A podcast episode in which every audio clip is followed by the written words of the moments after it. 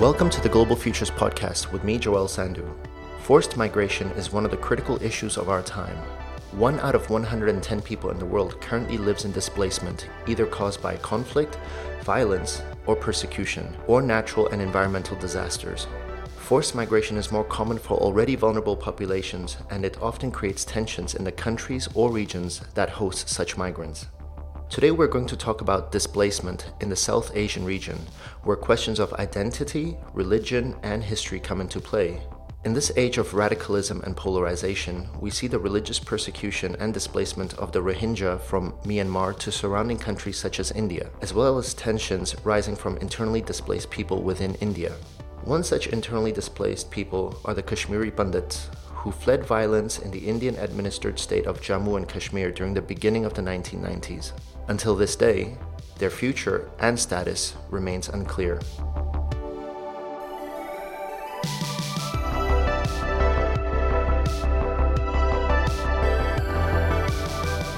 Our guest today is journalist Aarti Tikoo Singh, who is currently senior assistant editor at the Times of India. She has worked as a reporter and editor for more than 15 years, focusing on issues of conflict, war, and terror.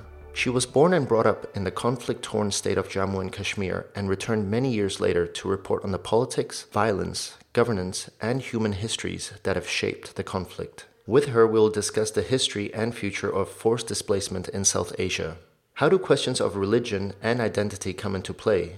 And most importantly, with the rise of extreme thinking, how can we break this cycle of intolerance?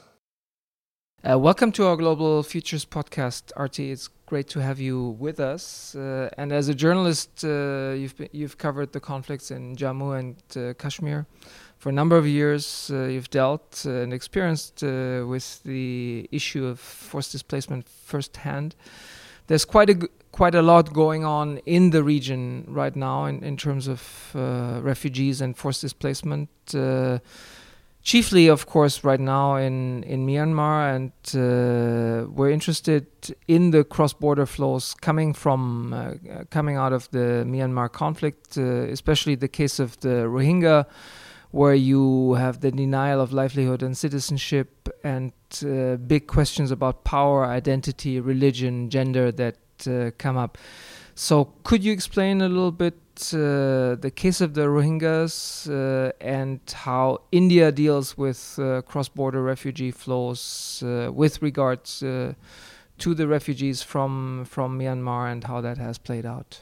Uh, well, thank you for inviting me to this conversation. Before I explain uh, the Rohingya case, I think it's important to uh, actually deal with the history and a little bit of uh, background of the Indian subcontinent.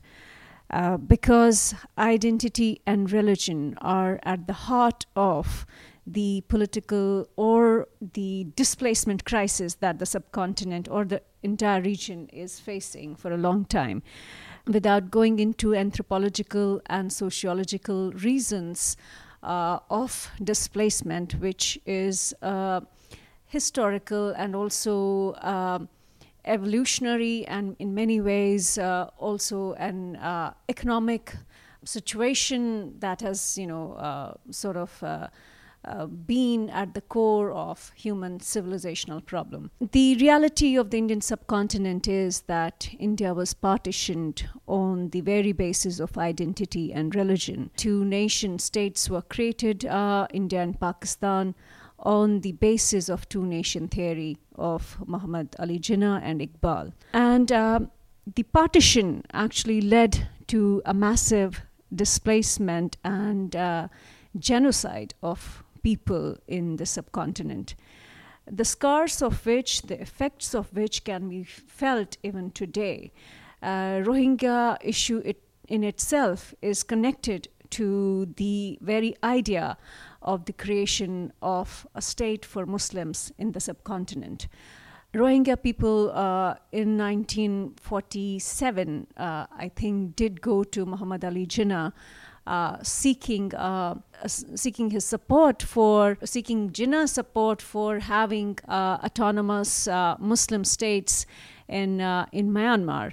Jinnah, of course. Um, rejected their plea and did not uh, come forward to help them, uh, which eventually led uh, the Muslims in uh, in uh, Myanmar to come together. The jihadists and the Islamists uh, over time came together to uh, fight the Myanmar state, which was, uh, you know, again a pro, you know product of the British imperialism in the subcontinent the Allied forces and the Axis forces in the World War II um, incidentally, Myanmar was uh, siding with the Axis forces at the time. Uh, the uh, Muslim, um, the Muslims in Myanmar were actually a force uh, were on the side of the British, and the British, uh, in fact, promised them that they were going to give them a Muslim state, which did not happen. Uh, Jinnah rejected and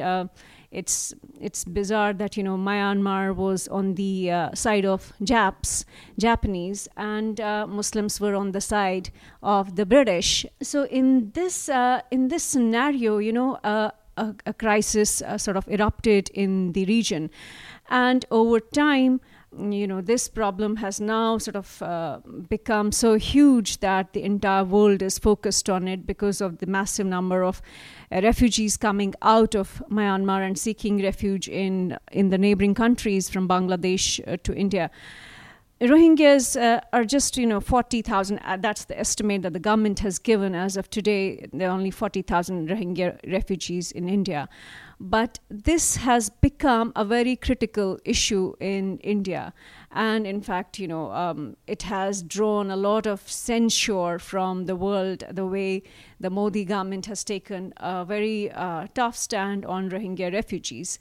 Now, I'm not a Modi government supporter or an admirer, but one has to understand this conflict uh, in, in its historical context to begin with, India actually, you know, truly represents the melting pot of the world. It has accepted historically and traditionally accepted refugees of all kinds. Um, if you look at 1971 war uh, in Bangladesh, that led to 10 million Bangladeshis flee Bangladesh and enter India and India accepted them. And this included both Muslims and Hindus. If you look at Afghanistan, you know, when Taliban took over in Afghanistan, um, uh, around 60,000 Afghans uh, came and sought refuge in India. India again accepted them. If you look at Tibetans, 150,000 refugees from Tibet, you know, came uh, after the Dalai Lama fled the country and sought refuge in India. Um, look at Sri Lankan uh, Tamils who fled the civil war in Sri Lanka, you know, when the Sri Lankan state uh, uh, went for uh, cleaning up, um, so to say, um, you know, action against uh, Tamil uh, rebels then uh, if you also look at you know the uh, dwindling minorities in Pakistan you know who've been uh, sort of uh, one massacred and through through a systemic systemic uh, program in Pakistan again I mean India has been receptive to refugees and what what makes the Rohingya different then? yeah so that's where I'm I'm I'm, yeah. I'm trying to explain that why is why are Rohingyas different Rohingyas are different. I have been a supporter of Rohingya refugees in the country. I mean, despite the fact that I've drawn a lot of criticism uh, for my stand, I have come out openly in their support that India must give them refuge. But the problem here is that Rohingya refugees are also infiltrated by the um, the uh, the terrorist organization. Um, Arakan Rohingya uh, Salvation Army, which is uh, led by um, a Pakistan, um, you know, Pakistani in a way. He was born in Pakistan.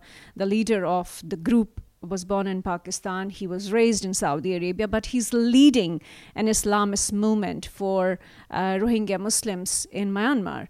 Uh, which incidentally, um, there are reports uh, by Reuters and other agencies that um, ARSA has links with Pakistani ISI. ARSA also has had links with Al Qaeda and other terror groups. So, and India has been dealing with terror for the last 30 years. India has had a ma- massive problem of cross-border terror. Uh, it's um, it has hostile neighbor like Pakistan on the one hand. It has an um, somewhat uh, you know friendly. Uh, um, enemy uh, China on the other hand, and then you have a major refugee crisis from Bangladesh. So India is now looking at a scenario where uh, ARSA, funded by Saudi Arabia or Pakistan, is going to create more problems for um, people within the country.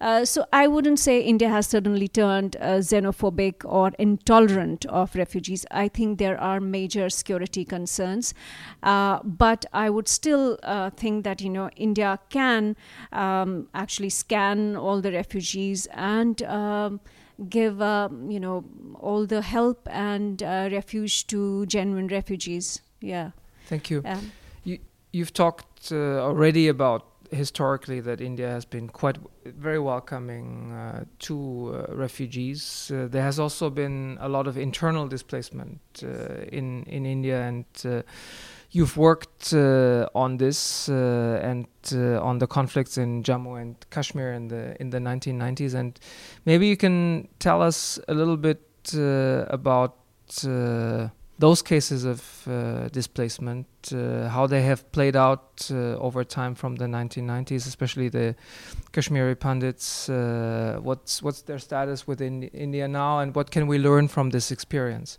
Well, India has had um, an internal, uh, you know, displacement of uh, people since 1947. if you actually look at the uh, displaced people in during the partition itself. 14 million people uh, were displaced between you know um, Pakistan and and India, and even 1971, because fundamentally it's the same subcontinent. People are getting displaced within this region, but uh, after 1971, if there was a major uh, displacement of people, again based on the two nation theory, again based on communal identity, it was in Jammu and Kashmir. It happened in the Muslim majority Kashmir Valley, where a minuscule uh, Kashmiri Pandit Hindu minority used to live for almost 5,000 years. Uh, they were uh, targeted and attacked and driven out of Kashmir by Islamist insurgents in 89-90 and I became part of the exodus of this minuscule community out of Kashmir. Uh, my parents, my ancestors um, came from Kashmir. They lived in Kashmir. I grew up, I was born and brought up in Kashmir. And um, in 1989 90, we were, my family and uh, all my relatives, we were threatened uh, by Islamist uh, terrorist groups. Uh, we, and we were asked to leave. Uh, it was a systemic uh, ethnic cleansing um, program uh, against the minorities and uh, 300,000, uh, you know, Kashmiri Pandits. That's the estimate of various agencies and various uh, uh and the community itself were uh, driven out of Kashmir. Uh, majority of them um, got displaced to the southern region of the state, which is called Jammu region. Uh, but the rest, uh, the rest were, you know, spread out and fled to various uh, parts of India, from Delhi to Pune and Pune to ba- Bombay and uh, Calcutta and uh, Gujarat and Rajasthan. the entire community community is dispersed and living as refugees within their own country. Their status as of today is that uh, I would say majority are now sort of rehabilitated, uh, not because you know the government or some major you know country or United Nations came forward to to help them, but by sheer hard work and by um, you know uh, their own efforts, uh, the majority is now rehabilitated and settled. There was some kind of help from the government of India at the time, and there is still some kind of help uh, even uh, right now. Um, but uh, I would say the majority is rehabilitated and resettled. Across India only because of their own efforts. However, there is a tiny, I think, not more than 2,000 Kashmiri Pandits who are still living in the valley, uh, who did not flee, who chose to stay back. Uh, so I would say that um, as of today, this remains a displaced community. Kashmiri Pandits remain a displaced community, but on the on the verge of extinction because the community has been assimilated by the larger population in India, and their cultural, their ethnic identity has sort of uh, eroded and uh, it has changed in the last 30 years. So you could say that um, this displaced community is actually vanishing. And that's what displacements do. That's what uh, global displacements or even regional displacements do. In the end, uh, smaller minority communities they get assimilated and they just evaporate from the history books and that's what's happening Thank you for sharing this. There's been some discussion on whether there should be a return of the Kashmiri Pandits to uh, Kashmir, uh, Jammu. Do you, you know, since your person, that's your personal story. What do you make of these uh, discussions? Mm, well, uh, these discussions are good for, uh, I would say, uh, air-conditioned rooms because the reality on the ground is very different. I've been uh, a journalist for the last 17 years and I've gone back to Kashmir Valley from where my family was evicted and from where I was evicted.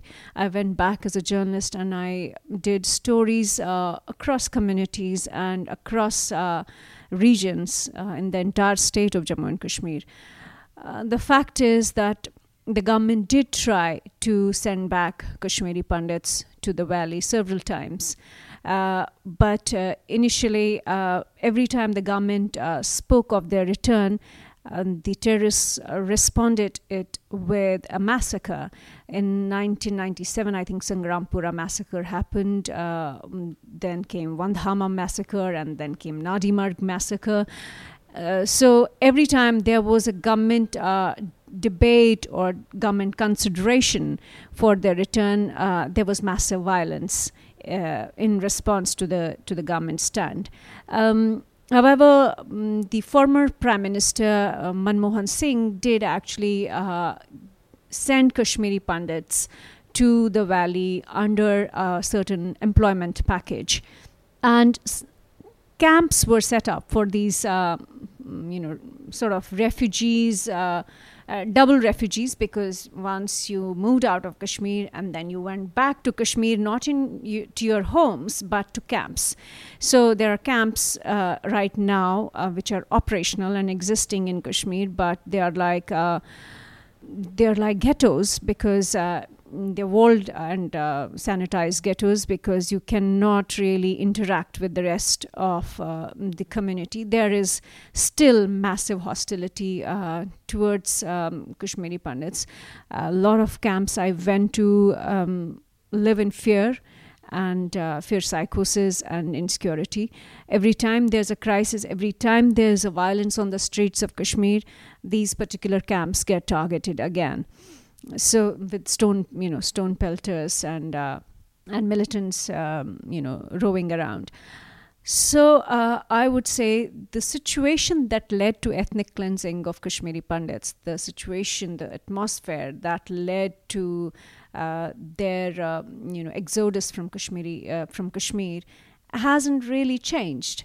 So it sounds really, really nice to your, you know, ears that yeah, we must return to Kashmir. But has the atmosphere um, changed? Is there a conducive environment for the return and rehabilitation? I would say no. And um, for that to happen, I think, you know, uh, Kashmir itself needs to resolve as a society what it wants, whether it wants to be plural and secular and um, you know heterogeneous as it used to be historically. Um, there was a time you know where um, Hindus and Muslims lived um, peacefully and in harmony. There was coexistence. The whole idea of coexistence has uh, completely vanished from Kashmir in the last 30 years. The boys who were born in say 1990 they have no uh, understanding and no experience first-hand experience of living with minorities with living with the other. So the other has vanished and disappeared.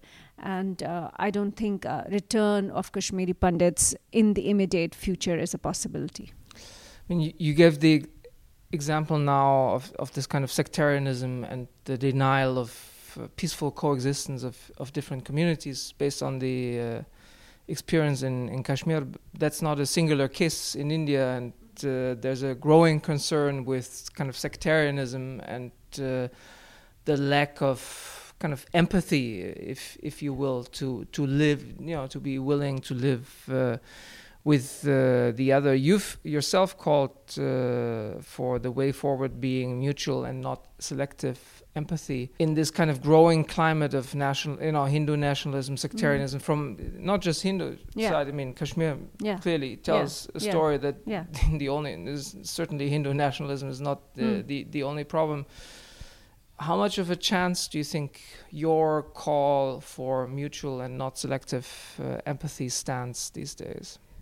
Well, uh, we are living in in very uh, interesting and also um, I would say, radical times.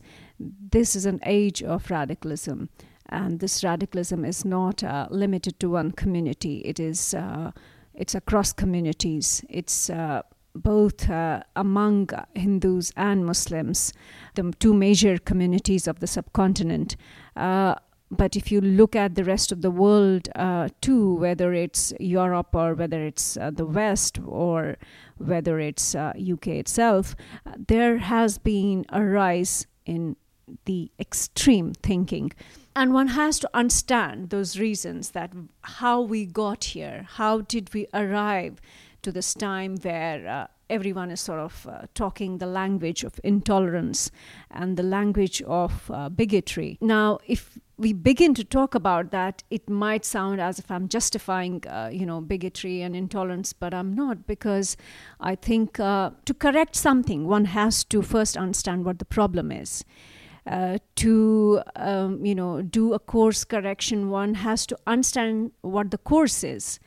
Uh, so um, my point is that yes, there has to be in the end, at the end of the day, you have to have empathy for the other if you begin to have bigotry and if you begin to see the other as the other, um, you will end up annihilating this world. Uh, the fundamental endeavor of human civilization is to have peace, and you cannot reach peace unless and until you have empathy. Um, I think there are some shining examples of empathy. Uh, we need to really look harder. Um, the fact that you know um, despite several incidents and several um, i would say communal violent incidents in india india remains a secular country not only in the constitution not only on papers but uh, the fact that you know despite um, the fact that you know an entire community was driven out of kashmir a minority community was driven out of kashmir mm, we did not see the backlash from the same community uh, and I take pride in that. My uh, community, my parents did not teach me revenge. We did not learn that we need to take up arms to uh, settle scores we were instead taught and raised with values of tolerance and forgiveness. So I would say that, you know, um, and this example I like to give again and again because uh, if you do not uh, take this example in consideration, uh, you will end up having another partition. You will end up you know, having uh, around one to two million people were killed in the partition, uh, around 300,000 to 3 million people were killed in 1971 uh, when Bangladesh was created. Pakistani military and Islamists in Bangladesh, they, they raped around 200 to 400,000 women. Uh, during 1971 these sounds you know these are statistics but these are real lives. These uh, things sort of leave scars, not for one generation, but several generations. This, you know, this is the potential material for perpetual conflict and perpetual bigotry, because you will never be able to overcome violence, the scars of violence. So, uh, so I keep, you know, reminding people that empathy is the only recourse. You have to forgive, and you have to uh, also address. Um, you know, why should I only talk about Kashmiri Pandits? There have been human rights violations in Kashmir. A lot of people were um, killed by security forces. Uh, I mean, extrajudicial killings, and uh, there were some rapes as well. And if India does not have empathy for those people who were killed, who the innocent people who were killed and who were killed for no reason, uh, those innocent people tomorrow are going to turn against you. They are going to, you know, perpetuate that you know vicious cycle of hatred and bigotry. That's why i keep you know talking about it because that's what my parents taught me. Thank you very much for sharing your perspective and your experience with us arti uh, in the coming years i think uh, the issue of forced displacement will only grow with other factors like climate change coming into play. And I think uh, the examples you gave and the case for empathy you made from a very personal experience is a very powerful one to guide us in order to be able to deal with it in a humane kind of way. So thank you very much for joining us on this podcast. Thank you so much. Thank Thanks. You.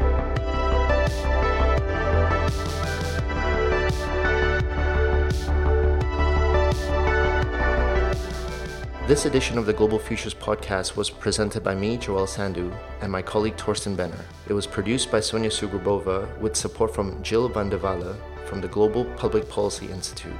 Our guest was Aarti Tikoo Singh. The Global Governance Futures program brings together exceptional young professionals to look ahead 10 years and think of ways to better address global challenges. For a full list of Global Governance Futures products, including scenario reports, opinion pieces, interviews, and other podcasts, visit ggfutures.net forward slash analysis.